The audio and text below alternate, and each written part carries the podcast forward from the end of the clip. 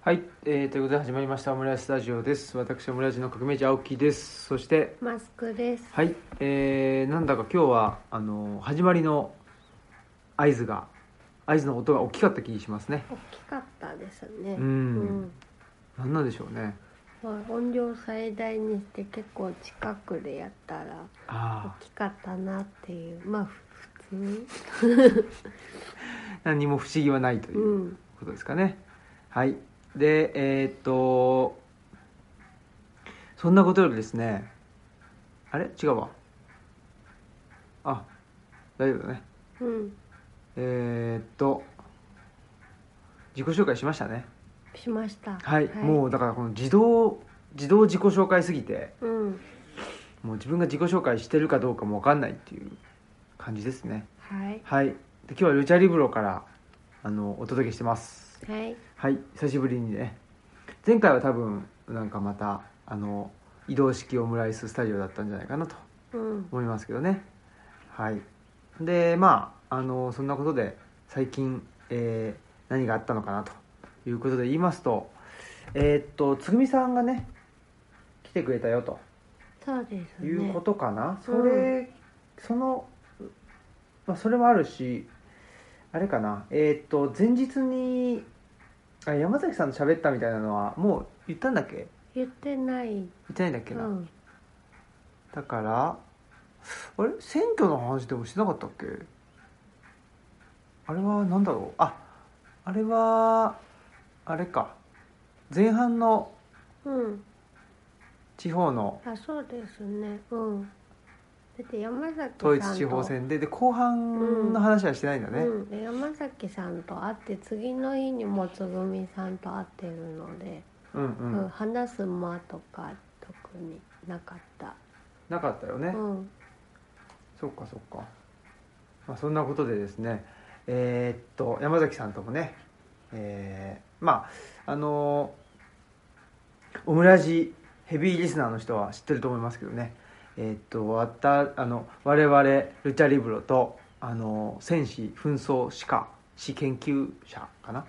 の山崎正弘さんはですね、えータルマーリーさんのあのパンをね共同購入していると、ね、はいはい、ということで、で、えー月に1回、あのー山崎さんがね、山崎さん家にあのパンがと届くんで、はい山崎さんが、あのー持ってきてくれるというね、はいまあ、通称山崎、えーパン祭りといはういものがありまして、で、それのでね、まああの、定期的に会うんですよね。はいまあ、そんなことで、えーまあ、このお選挙があったりとかですね、えーまあ、やっぱりこのメディア、まあ、これもねオムラジでもあのお話ししましたけどやっぱりちょっとメディアのなんつうんですかねなんかもうちゃんと仕事してくれよみたいなでも権力者側からしたらちゃんと仕事してるとそのね権力者のあの意図をねあのまたなんていうのあの拡大して、えー伝えていると、うん、まあ、そういう仕事はしてんだけどそれはちょっとあのジャーナリズムであったりねあの、まあ、新聞もあの普通の人があのお金出して購読してたりするわけですから、まあ、そういうね基本的には市民のもんだということを考えた時にもうちゃんと仕事してくれよと仕事してねえだろみたいな話をねあのこのオムラジでもしたと思うんですけどまあそういうような話をね山崎さんともまあしましてねいつも通りで非常にそうだそうだということになったとうん、いうことがあったかと思いますけどはいそのそれに関してはマスクさん何か思うお思うことはありますかうん、そうですねまあなんかそのね選挙の時に、んまああの新聞のねウェブ版もかなり有料だったなっていうのが有料記事だドイツ地方選にあ関するそはいの記事がかなり有料だったんですよね、まあ別にそれ以外のものを調べれば分かることなあうんで、んあれなんですけどでも全然なんかつ広くあまねく伝わってほしいとも全く思ってないし、うんその不利すらもうしないんだなっていうか、あのちゃんとやってますよっていうふりももうしないんだな、うんうんみたいなことはまあすごく感じていたのうで、んまあ、そういう話とか、まあ、できてよかったなって、ううんん、思ったりしましたねうんう。うんんそうですねいやー確かになだからまああのーよく言われるようにその権力者側からしたら、まあ、投票率が上がらない方がいいとうん、いうふうにまあ公言してる議員もいたりしてそうですねうん寝といてほしいとか、ねそうそうそうそうまあそれはねあの例えば組織票でえっ、と票を取っているとかねそういうこともあるでしょうしもうその現状だからまあ投票率が上がるってことはやっぱりそれだけ、えー社会に関心があるとうんいうことだとすると、ね、あの今の社会をじゃあもっとあのより良くしたいという意見を言う人もそれだけ出てくる可能性が高まるんで、うんあの現状を変えねばならないということにえーなってくるもうそういうふうになっちゃったら困るということですよねねだから、あのーできるだけ、ね、投票率上がらない方がいいしえーっとねあのー関心もね高まらない方がいいとそういうふうにまあ権力者は思ってるわけですけど、ね、い今の話で言うとその、まあ、投票とか選挙っていうなんていうんですかねまああの別に新聞購読してようがしてまいが、えねえーそれはあの訪れるわけであってで、まあ、本来であればやっぱりそういう意識を持ってもらった方があの権力者側はねそのえーっと投票率が低い方が、まあ、いいんでしょうけどそうじゃなくて新聞社からしたらやっぱりそこはね投票率が上がった方がうん社会意識も高まって、それだけ新聞をねあのーあ読みたいなとかねうんあのなんていうのかな関心を持ってあの読む人も増えると考えるのであればまあ普段はねまあい有料でっていうことでそそれはねあの、新聞もね、まあ、ある種その商売っていうところもあるんで、まあ、それも仕方ないかなと思う反面やっぱここのねすごい重要なポイントぐらいはやっぱり有料じゃなくて無料にするとかね、うんもっとそのうーんねやっぱりまあ長期的な視点に立って、ね、そのあの政治への関心を高めておけば新聞のあの購読者も増えるんじゃないかと。まあ、購読者いきなり増えないまでも、えー身近に感じてもらえるんじゃないかという話に、ね、なってしかるべきだと思うんですけどそうはならないとうんいう話ですよねそういうね。そうですうね、んだからどっち向いてるのかがすごく明白にわかるなっていう、そうだよんねうーんという話でまあそれをもってねやっぱりちょっとメディアメディアっつうかマスメディアっていうかね、えーは終わってるよねという意見にならざるを得ないとそれが非常に残念だなというところですねまあやっぱり本当にまあ社会のあり方も変わっておりましてで本当なんかね最近いろいろとなんていうのかなまあ今まで本とかであのこれからは社会が変わるよとかっつってねあのーまあいわゆる指揮者の人たちが言ってるとうんいうのは結構あったんだけどなんか普通の人からもそういうの聞くようになってきたなというのが結構印象で。うんうんうん例えばまあ僕が就労支援してる、ね、あの場所でもちょっとやっぱりなんていうのかな今までの考え方っていうのがもうなん通用しないっていうかあのそうねいやそれじゃあ無理でしょみたいなのが、まあ、あの実感としてみんな分かってるうんようになってきてて例えばまあやっぱり組織の在り方とかね今まではねその、まあ、工業化モデルっていうかその工場でせあのー、まあ、同じね、えー、と規格が統一された同じものを作るっていうそのつ工場で作る時に、まあ、それをいかに、まあ、いわゆるだから生産性上げるってやつでいかにあの早くえー正確に、まあ、同じ製品を作るんだっていうのがまああのーなんていうのかな、えー社会の在り方の一つのあの形だったわけですけど、まあ、工業化モデルっていうかねそれがもうまあもうそれも20年30年前から言われてたんだろうけどなんかそれがだんだんとあの人口にあの解釈してきてなんか工業化モデルじゃなくってやっぱもっとそのなんつうんですかねやっぱり確一的なものをいかに早くいかにえーっと合理的に作るかっていう話ではなくってやっぱりそういうなんていうのかな答えがあることじゃないんだよねっていうね答えがないものに対してどうやってあのみんなで対処していくかって言った時にやっぱり強いリーダーシップとかってそのねあの全て答えを知ってるリーダーがいてってことじゃなくてえあのまあ答えを知らないことを前提にした時にリーダーの役割も変わってくるしそのリーダーじゃじゃないねあの、まあ、フォフォロワーの人たちの動き方も変わってくるっていうで全然その組織も変われば社会の在り方も変わるっていうのがなんかすごく本じゃなくてなんか身近に聞く話になってきたなっていうのがなんか実感としてありますね。うんうん、だからその時に新聞とかテレビっていうのは今までは多分その答えをね答えに近いものを知っててでそれをあのーなんていうのかな拡散するみたいな多分役割だったんじゃないですかねうんもともとね、うんとか、まあその答えまでいかなくても例えばなんていうのかな、まあ、テレビでねその討論番組があった時に、まあ、答え ABC でそれをうんと戦わせるみたいな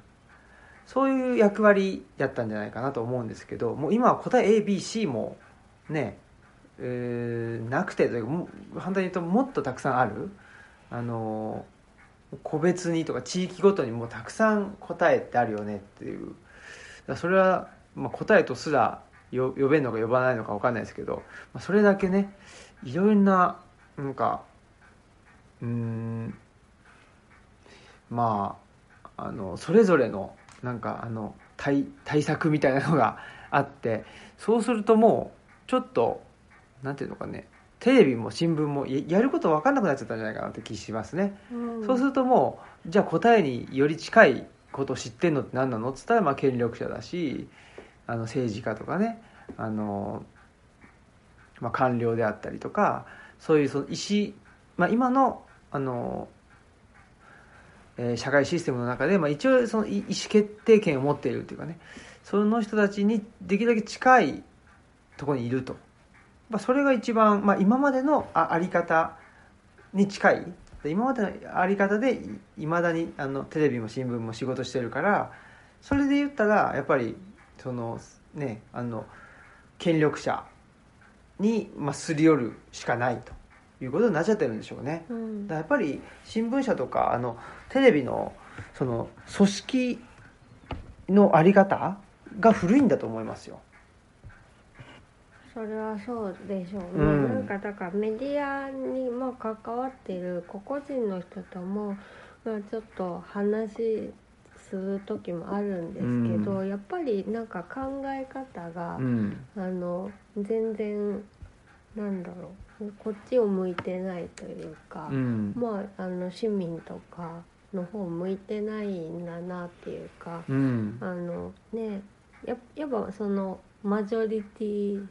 的うんな考え方をしてるなっていうのを、まあ、最近も感じることがあって、マイノリティの方はいつも説明を求められる、うんなんでそんな考え方なのとかなんでそれするのっていうのをいつもこっちから説明しないと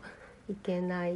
ていうのがまあ当たり前になってるんですけど、なんか説明なんてする必要もないとかまあね有料記事とかも、うん、あのそういうまあ仕草うん、権力仕草って言ったらあれだけど、ま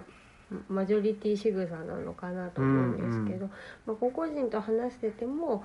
「えなんでそう思うんですか?」みたいなことこっちがあの聞いたら全然なんか説明をしてくれなくってねなんか、うん、あ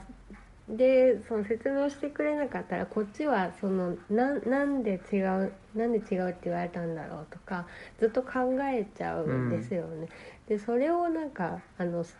させるんだみたいな、うんうんそっちで説明しないんだみたいなところにはすごくなんか今違和感があるっていうか。うんうんそうだよねだからまああのー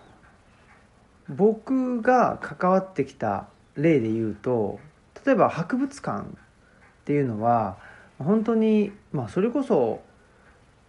まあ、新聞は違うかもしれないけどテレビなんかよりも、まあ、古いうんうんわけ ですよね、博物館っていう制度とか施設はね本当にあの、まあ、明治になって、えーまあね、あの近代のものだと。で、まあ、ある種そのなんていうのかな博物館博物館でございというかねやっぱりその博物館っていうのはそのなんていうかな社会教育の施設であって、うんそのなんていうの、まあ、地の伝道じゃないんだけど、うんもうその地の中心だったとでそこに人々がやってきてで学んで帰るとだそういうものなんだっていうあのやっぱり立ち位置だったわけですよねそれはもう社会的にそういうもんだっていうことだったんだけど、やっぱりいつぐらいなんですかね、まあ、教科書的に言うと多分90、まあ、90年、うんまあ、全体としたら90年代以降なのかもしれないけど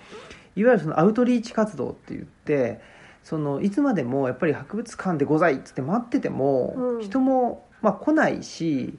あのなんかそんなんでいいのっていうね社会教育とか、まあ、障害教育とかなんかそのねあのここに来れば学べるから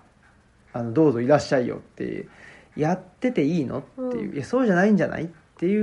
う活動ねでアウトリーチっていうのは自分たちから出ていくっていう活動なんですけど、まあ、そういう活動が始まったわけですよねだからなんていうのかなまあ博物館といえどもうーん待ってても人は来ないとつまりまあなんかなんていうのかなあの博物館と利用者っていうその今までは圧倒的な非対称性が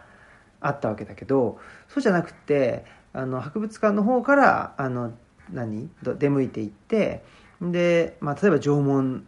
ね縄文時代の人たちの生活をちょっとね一緒にやってみましょうとかねあの火を起こしてみましょうとか言って縄文時代に関心持ってもらうみたいなやっぱりそういう活動ってあの今の博物館だけの話だけどもうほとんどいろんなぶとこでやってると思うのね。うんなんだけどなんかこれすごく偏見かもしれないけどやっぱりそのマスメディアっていうかね、うんだから僕らはあのルチャリブロ開いてすげえ思うのがその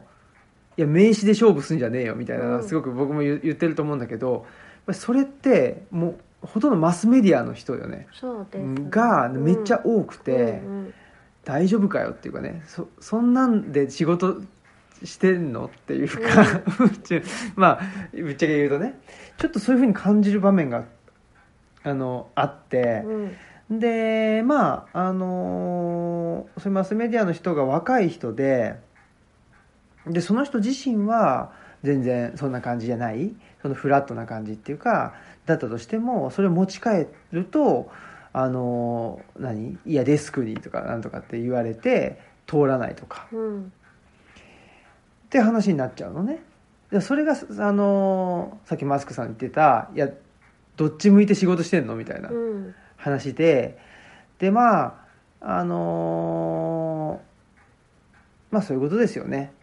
うん、だから、まあ、何のために新聞ってあるのかな何のために、まあ、テレビもそうだけどあるのかなっていうのが本当はすごくなんていうの変革期まあもう多分20年30年前から変革期なんだろうけど、うんそこになんかまあだからそこに変革期に出てきたのがやっぱり YouTube でありなんだろうなまああの一人出版社とかね、うんでそその方が批評性が圧倒的に高いから、そうですね、うん、もうはっきり言ってマスメディアに批評性なんてないわけで、うん単になんかみんな知ってる、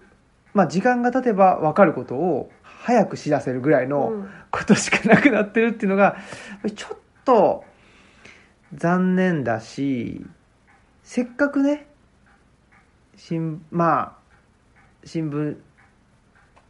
しというねあのーまあ歴史あるまあこれ歴史があっちゃうから動きにくいのかもしれないんだけど、なんかせっかくなもったいねえなっていうのをすごく思うっていうのはなんかいろんな場面で思うことですね。うんまあねでよくなんかだからまあうん歴史がある会社を辞めて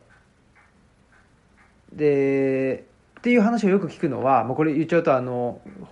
会社名出しちゃうと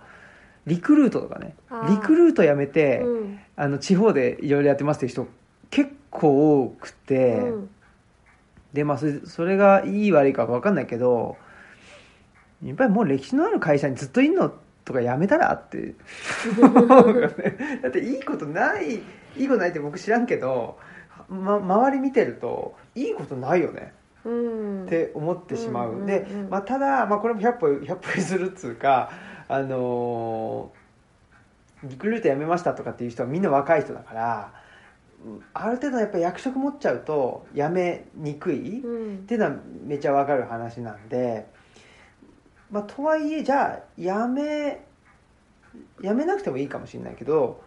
でも組織の中での戦い方はあるだろうともあるであるでしょとも思うので,、うんで組織の中で戦ってる人もいるから、やっぱり、まあ、それはおのおのねおのおのポジションで、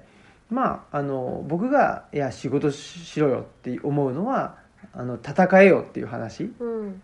だと思うのね、うんうんだからもう言われたことだけやってんじゃないよっていうのはめっちゃ思うからやっぱりその言われたことはやるのは仕事だから、まあ、当たり前だとしてもやっぱりそのプラスアルファっつうかどれだけはみ出すかっていううんどれだけはみ出すかで、えーそことはみ出したとこでが勝負のとこだと思うからどれだけはみ出すかっていうところがまあ戦ってるかどうかっていうとこだと思うんでねうん本当にっていうねことを思いましたなんか僕はそのうん山崎さんと喋って。うんねそうですねだまああの、うんここれって僕らのだから知り合いだけの話というよりも僕らのはさ結局まだまだっていうかケースは少ないわけじゃん、うんでもややっぱりあ山崎さんとかの方があそういそううケースはさ、うんすごいたくさんあって、だからそれね、まあ、そそれはねあの山崎さんのケースだからここではあの具体的に言えないけど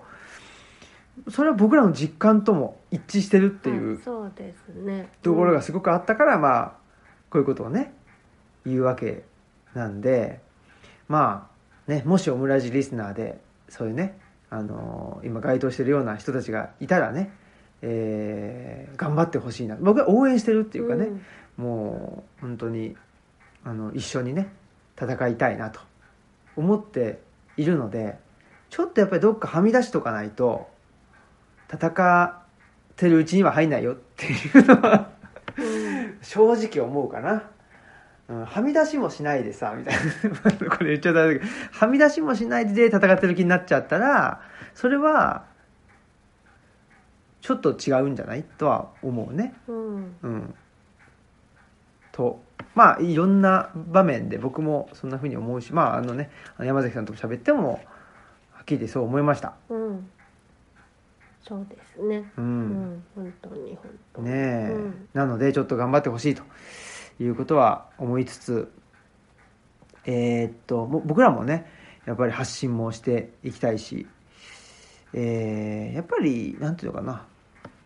まあ名のあるねメディアに取り上げられるとやっぱりそれだけふなんていうのあの信用度信頼度っていうのはあのあるわけじゃないですか。うんそれは取り上げられて「あのああああ何あれにと乗乗ったんですね」とか言ってなんか知ってくれたりとかっていうのすごくあるから本当もったいないと思うね。うん、本当にそうですねうんと思いますんで、えーぜひあのー名の知れたところにお勤めの方は頑張ってくだ さいと思ってますうんはいはいえー、ということであほんでねあのつぐみさん来てくれたよとそいううですね長々とすみませんでつぐみさんねえっ、とあの群馬のあん中から来てくれて、うん、はい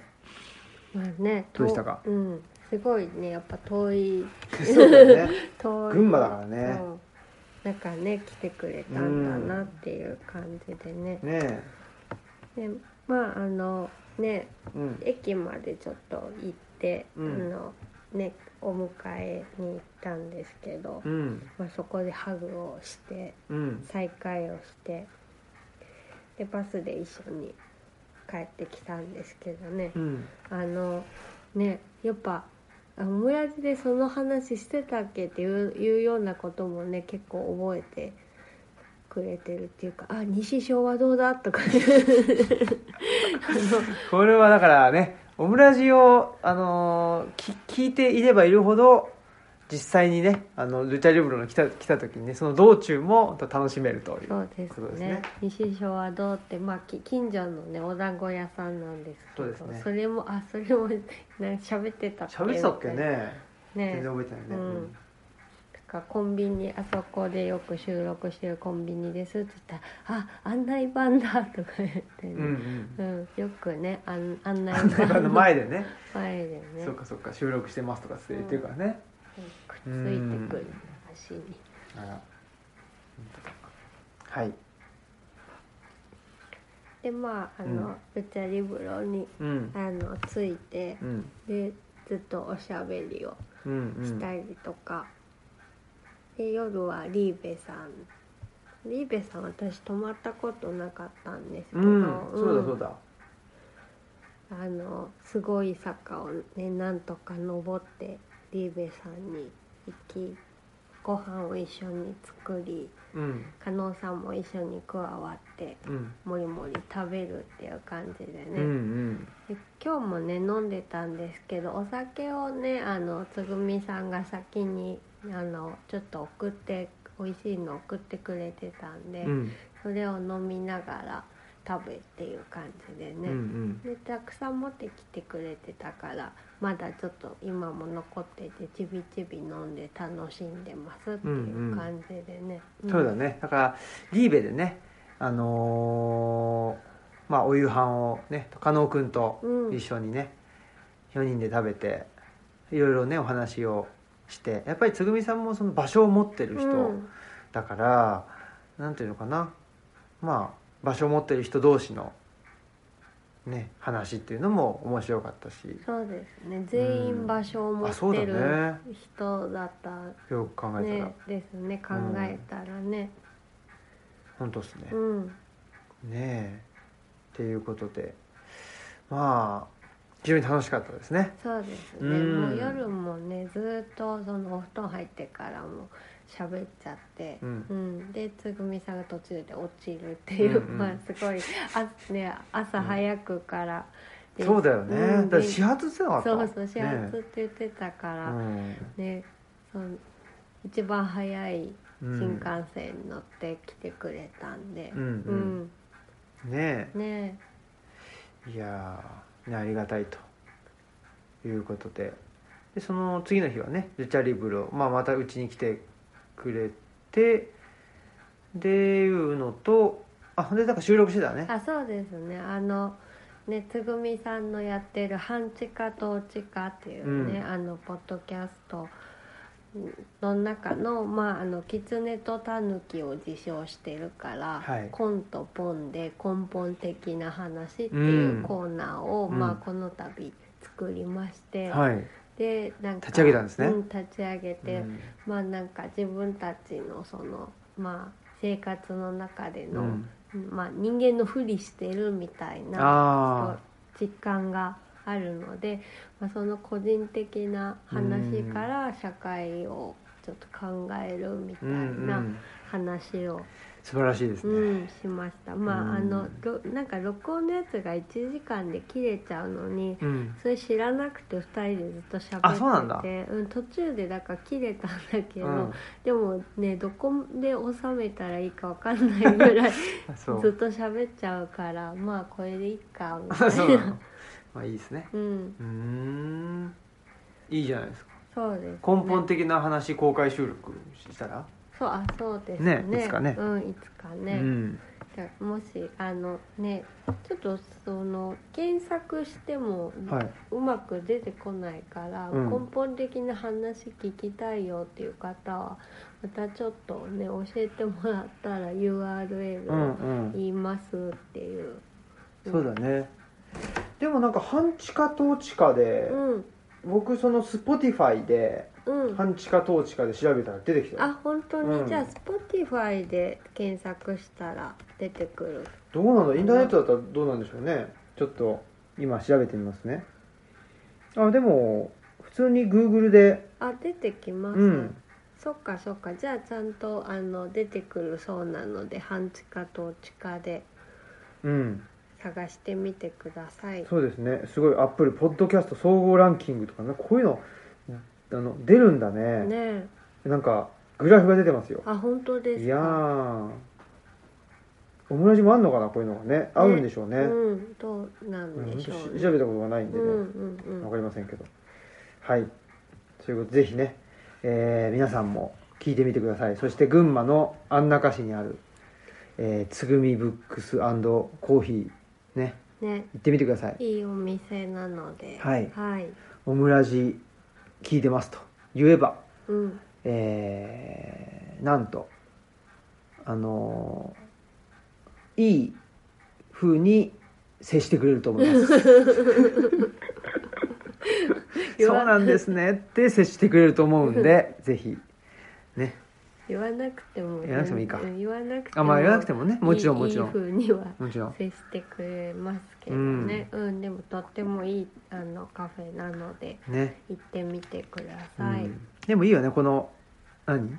オムラジリスナーの人のお店に行ったりしてあちょっとね、あ「オムラジ聞いてるんです」とかって言うとなんかね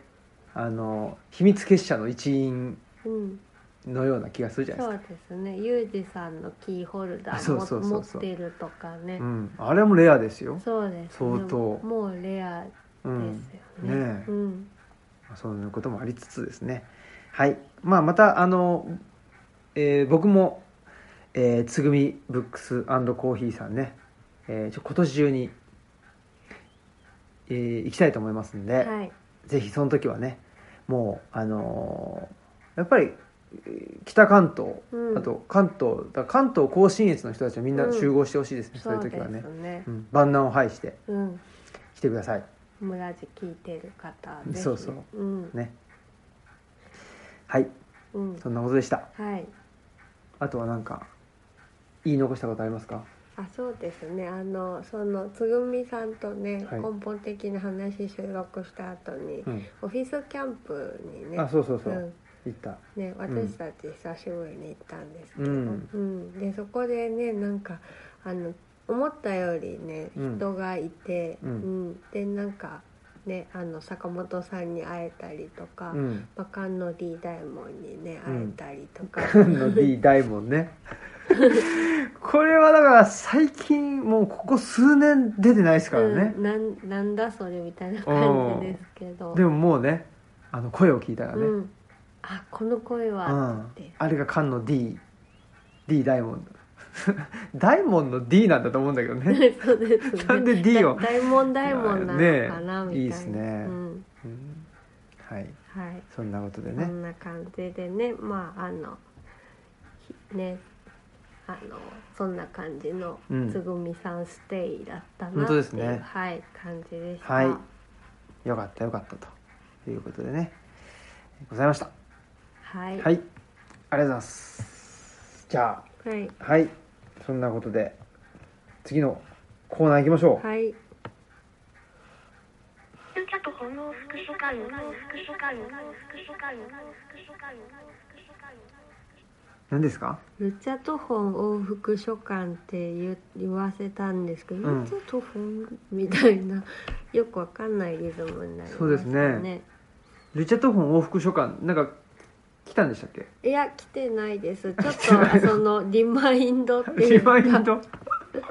ゃあ関係ないっていうことあですねそうですね、はいあの単にあのトホンさんとやっている私たちに手紙を書いてくれたらそれへの返事としそうだてね3冊選書して、トホンさんからその本が買えるっていうんう企画があるので、そうですもしねご興味あったらお手紙書いてくださいと、、はいいうことでしたリマインドでしたはいあとはまあ関連で言うと本が語ること語らせることの前身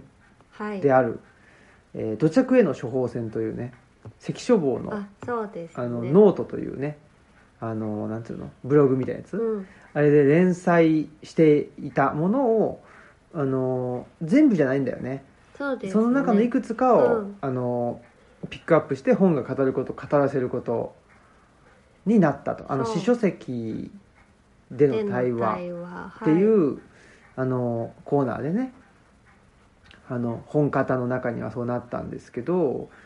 えーその土着への処方箋にも一通ね久しぶりにあのお便りが来ましたよということでね関消防の高松さんから連絡があって近々ね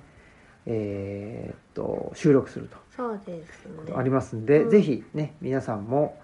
あのー関消防のね、えーサイトにこのお便りをいただくともしかしたらねそれが溜まってきたらもしかしたら本が語ること語らせること2がうん出るかもしれませんただ、えー現時点では、えー出る出る気配もないとはいいうことですんで、ね、ちょっとこれオムラジリスナーね皆さんもしよければねあの関消防にねあのまあ悩みってほどの悩みじゃなくてもねちょ最近こんなんなんですと言った時にね、うんあのこんな感じの状況に対して、えーの本ってありますっていう感じで言ってもらったらねうんそれだけでそういいですんでねはい、そんなね悩みっつうとなんかちょっとねハードル上がっちゃうかもしれないけどそうですうね、ん、全然悩みじゃなくても、うんまあ、最いいしね近こんなこと考えてるんですけどあみたいそうそうなそううんことで全然いい全然いいですねうんと思うのでうんそうなんですはい、まあ、そんなことでえーで往復書簡ということで言うと、はいえー私とあの建築家の、ねえーブライアン鴻島祐介氏、はいバイソンブライアン B ですねうん鴻島 B 祐介が。はいあのとのね往復書館っていうのは、えー去年一昨年ぐらいからずっとやってまして、うんでそれ、まあ、まとまってで少しずつねえーっとなんていうのかな、まあ、本にしましょうということで進んでたんですけどこここで一気にね、えーあのアクセルが踏まれましそうてです ね急にねちょっと焦ってますけど、うん、急にちょっとあの急ピッチでね進むことになりましてまああもう本のタイトルもね、えーまあ、言ったかもしれないですけど、まあ、大体決まってきまして仕様もね、決まってきまして、えーっと私とね鴻島祐介氏の往復書簡、えー作る人になるために」とはい、はいえー若き建築家と思想家の往復書簡うん、ということで、えー恐縮ですと。すごいですね、はい、向こうは建築家だけどねうん向こうは結構こう建築家を名乗ってる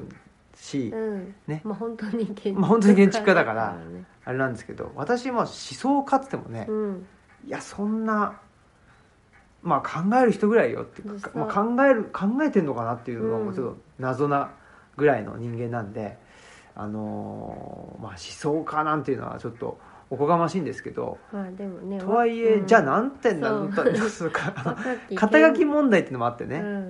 ん、だってね若き建築家と考える人のって言ったらち言ょっったとらねなんか締まらない閉まらないしねキュレーターのとか言ったらちょっとうんキュレーターは、まあ、現代アート寄りのねに誤解されちゃったらちょっと違うよねとか、いろいろあったんでまあちょっとねうんそんなことで、はいえー投稿者さん、うねんえー送別の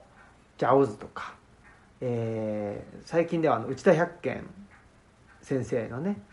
えー短編をはいまとめた「シュークリーム」という本をね、出していたりとかまあ非常に何でしょうね面白い僕は面白いなと思っている、えーまあ、一人出版社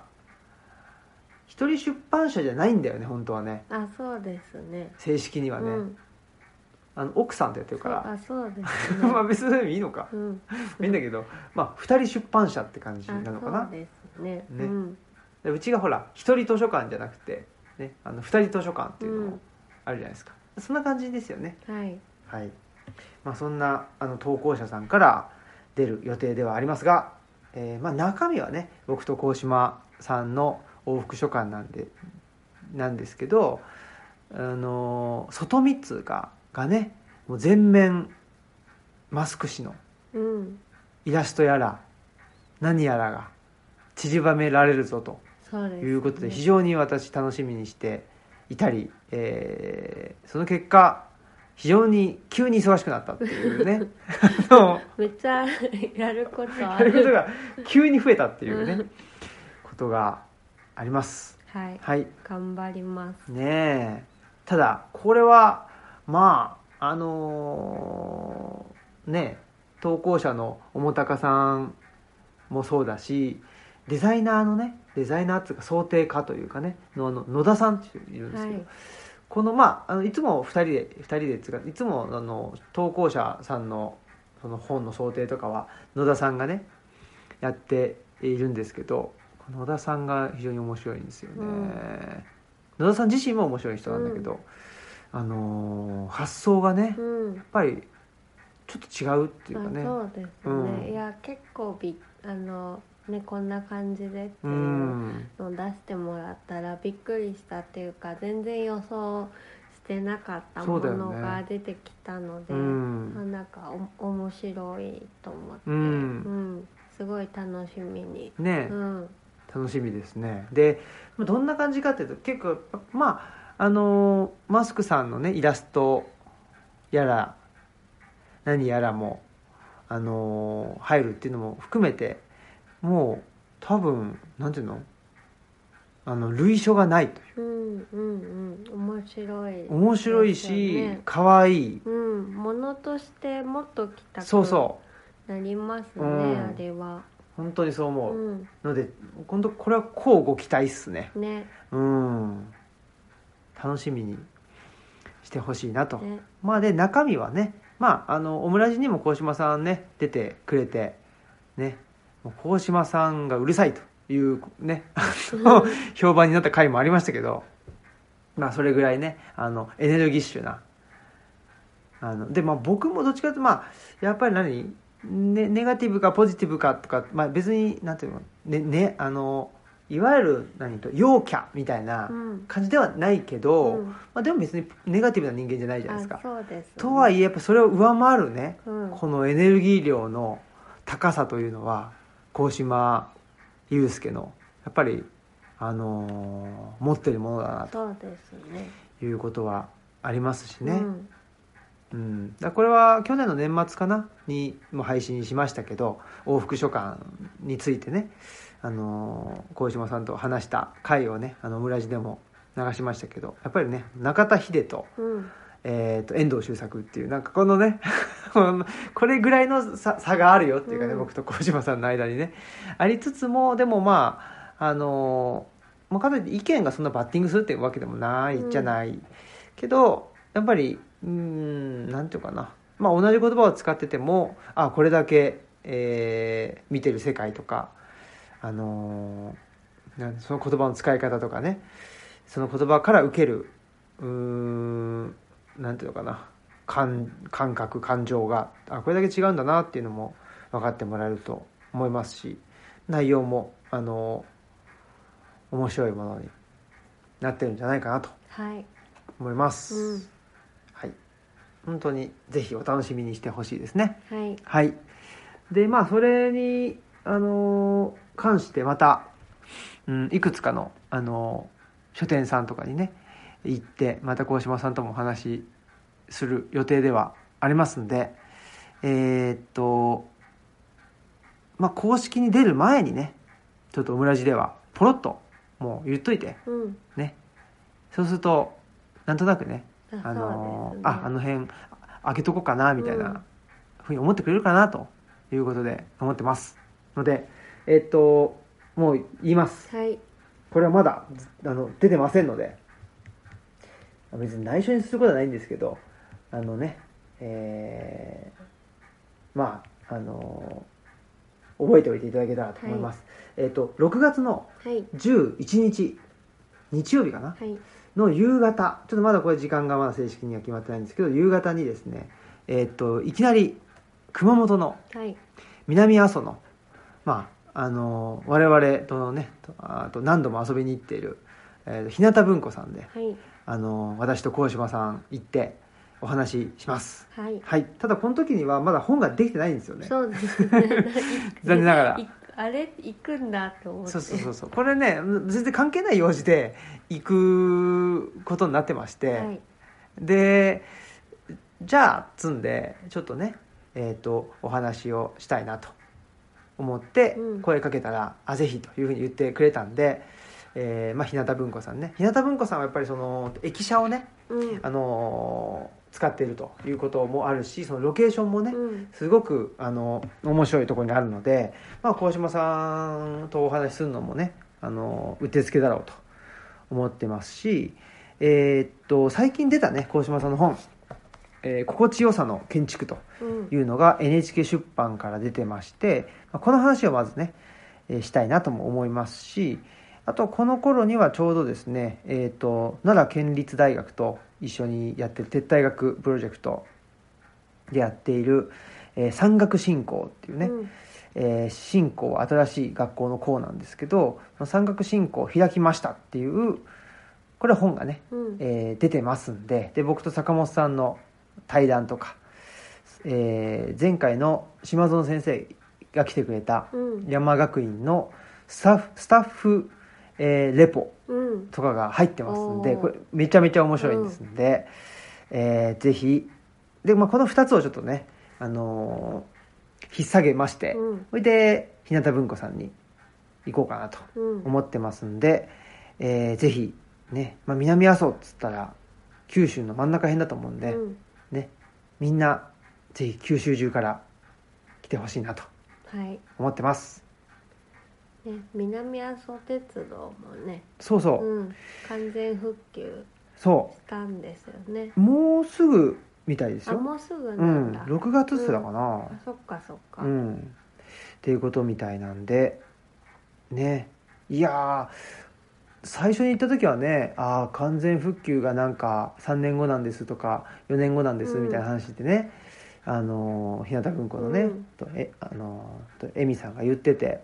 まだま「だまだまだだね」とか言って言ってたんだけど、もうそれだけ経ったと。うんねいうことでねうんなんか感慨深いものがありますねえそうですねはいうん、まあそんなことでぜひ往復僕とね鴻島さんの往復書簡も楽しみにしておいてほしいですしえーっと日向文庫さんでのイベントにもねあのーぜひ来てもらうために6月の11日ちょっと開けておいていただけたらなと思っております、はいまあ、夕方からなんでねそんなにあのーなんていうのめちゃくちゃ夜遅くになっちゃうわけじゃないんで、うんでちょさっきさっきちらっとあのメールが来ててあのホタルがねみあの見れるかもっていうことでうん、すごいすごい、うんいいですねねえそんなことでございますはいえー、よろしくお願いしますお願いしまはす、いあとはねあジングルとかい入れますかあ何入かれますなんかなんかある鳴らしますはいじゃあ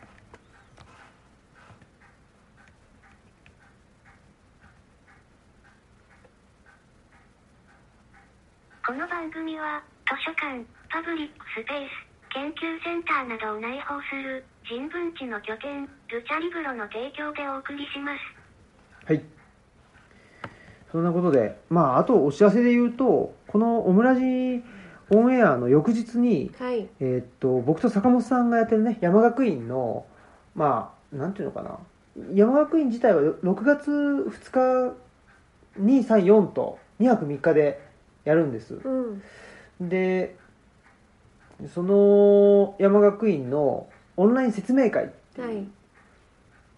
のを5月の4日、あ朝10時からあのオンラインでやりますんで、はいでまあアーカイブもね残すはずなんで、はいい、つでも消えるようにはねしようかと思うので、まあ聞けなかったら聞けなかったでね いいんですけど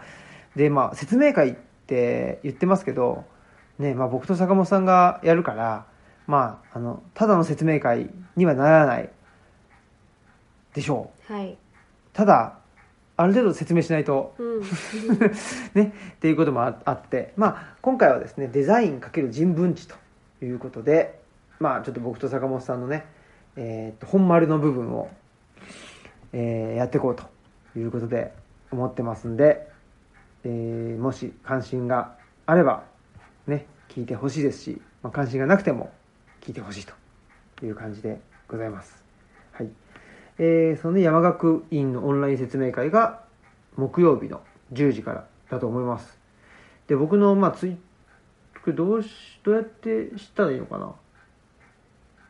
検索したら出てくるのかなあえっとフェイスブックであ山学院のフェイスブ Facebook ッかあクそうだ見ねるのが一番だと思います。そうですね、えー山学院っつってあの検索してもらったらあのフェイスブックページが出てくると思うんでそのフェイスブックページにえっ、と申し込み方法とかね全部載ってると思いますんでよろしくお願いしますお願いします。っていう感じかなはいそしてえーっとその週今週の5月6日土曜日ねには私高知に行って、はいえー、白岩秀樹さんとお話しするとはいいうことで、えー白岩さんのねあの新刊えー、名前忘れちゃった分断を曖昧に言わない方がいいですねそうですね。えー、調べますよ白岩秀樹さんねはいはいはいえーっと分断を乗り越えるアメリカのアメリカの思想あと文学ですねあ副題でしたね僕の言ってたのはねはいということで声うんと土着をめぐってっていうそうなんですよテーマでお話しします。そうなんですねえまあ白岩さんまあこれも もう何度も言ってるかもしれないけどねあのオムラジにもね出てくれたりとかねえー僕はまああの僕はっていうか我々はねなんかまあ白岩さんからもねえーいろいろとあそうですねね。あの贈り物いただいたりとうか、ん、高知の物産そうそうそうそうをそうもらっそたりとかうね。ねだから白岩さんももともと群馬にいたんだよね、あそうか、うん、そうですね。群馬にいて、うん、那須塩原かな塩原かな、わかんないけどまあそ那の須の方にいて、そうですねその頃ちょっとねしんどかったしんどかったっつってでもうちに来てくれてで茨城でね一回トークイベントね森の生活のそうですねトークイベントしたり、で今回もね「アメリカの思想と文学」っていう、まあ、白岩さんの本があってそこにはソローであったり、はいシャウト・アンダーソンであったりっていう人が出てきていてまあしすごくなんていうのかな僕まあやっぱり僕はすごい好きなうん人たちうんうんなんですよね。でなんかそういうアメリカにおけるなんでしょうね、まあ、土に近いうんようなあーことをを書いている発信している、まあ、そういう行動している人たちがいて、であそういう流れも確かにあのアメリカでもあるんだよなとも思ってそういう中で、まあ、かつやっぱりアメリカ、まあ、これも何度も言ってるのかもしれないけど あのアメリカでっていうねその実験国家うんの中でまあやっぱり分断なんか実験国家だけど分断ありきっていうか、うんそれは分断起こるよねっていう中でじゃあどうそどういうふうにその分断を埋めていくあの佳境していくっていうかね、ブリーチングしていくのかっていう実験をなんか繰り返してきた国なんじゃないかなとうん思っていますしやっぱりその移民の国であるっていうことは僕らがまあいわゆる移住したっていうね、うんえーなんかそういうとことも僕はなんか勝手に通じるうんうんね、えーつまりまああのルーツをを持たないも持てない人間がどうやって生きていくかっていうなんかそういうところとも通じてるような気がしておりますんで、うんえーぜひまああのこれオンラインでもね聞けるっていうことなので、あそうですね、はい無料なんですよ、ね、、そうなんですすよ太っ腹ですね。うん、はい。そういうことで、えっ、と、高知、えー、蔦屋書店に、えー多分来て、んまだ空いてると思うんですけど、全然わかんないけど、 うん空いてると思います。えっ、と、まだ残席あると思うので、高知蔦屋書店に来ていただいてももちろんいいですし、オンラインでね、えー聞いていただいても、来ていただくこともできますんで、ぜひよろしくお願いしたいというふうに思ってます。はいお待ちしてますおは待ちしてます。い、ですね残念ながらねとマスクさんは、えー欠席とそうです、ね、いうことなので、うんねマスクさんに会いにあの高知に来ないでくださいそうですね ゴールデンウィークはあのルチャリブロは5月2日しか空いてませんのでおはいすごいうんでねまあゴールデンウィーク明けの5月8日は空きますけど、はいうん、休み中はそのそれしかないので、うんはいご注意ねください、本当ですね気をつけてくださいはいはい。えー、てなことで、えーっと、まあいろいろ、まあまたね、あのーあとはね、まあ高知にも来てほしいし、でも山岳もね、言いましたね、2泊3日、6月2日、うん4日、2日から4日ね、まあ東吉野のふるさと村っていうところでね、温泉付きの施設ですけど、そこにちょっとあのこもって、まあなんかね、えーそんなにガチガチにスケジュール組んでるわけじゃないんでちょっとゆったりとうん東吉野に滞在しようかなみたいな人ぐらいの人でもでまあ夜なんか誰とも喋んないのなんだから、うんちょっと喋ろうかなみたいなでその中でねなんかその全く見ず知らずの人と喋るよりは、うんなんかオムラジ聞いてたりとか、あのルチャリブロとかねオフィスキャンプに興味あったりぐらいの共通点があるとやっぱり話がね一気にあのなんていうのあの深いというかね、はい話ができますんで、えーそのぐらいの感じでね来てくれたらいいかなと思ったりしてます。はいはい、お待ちしておます待ちしてます。じゃあエンディングに、はい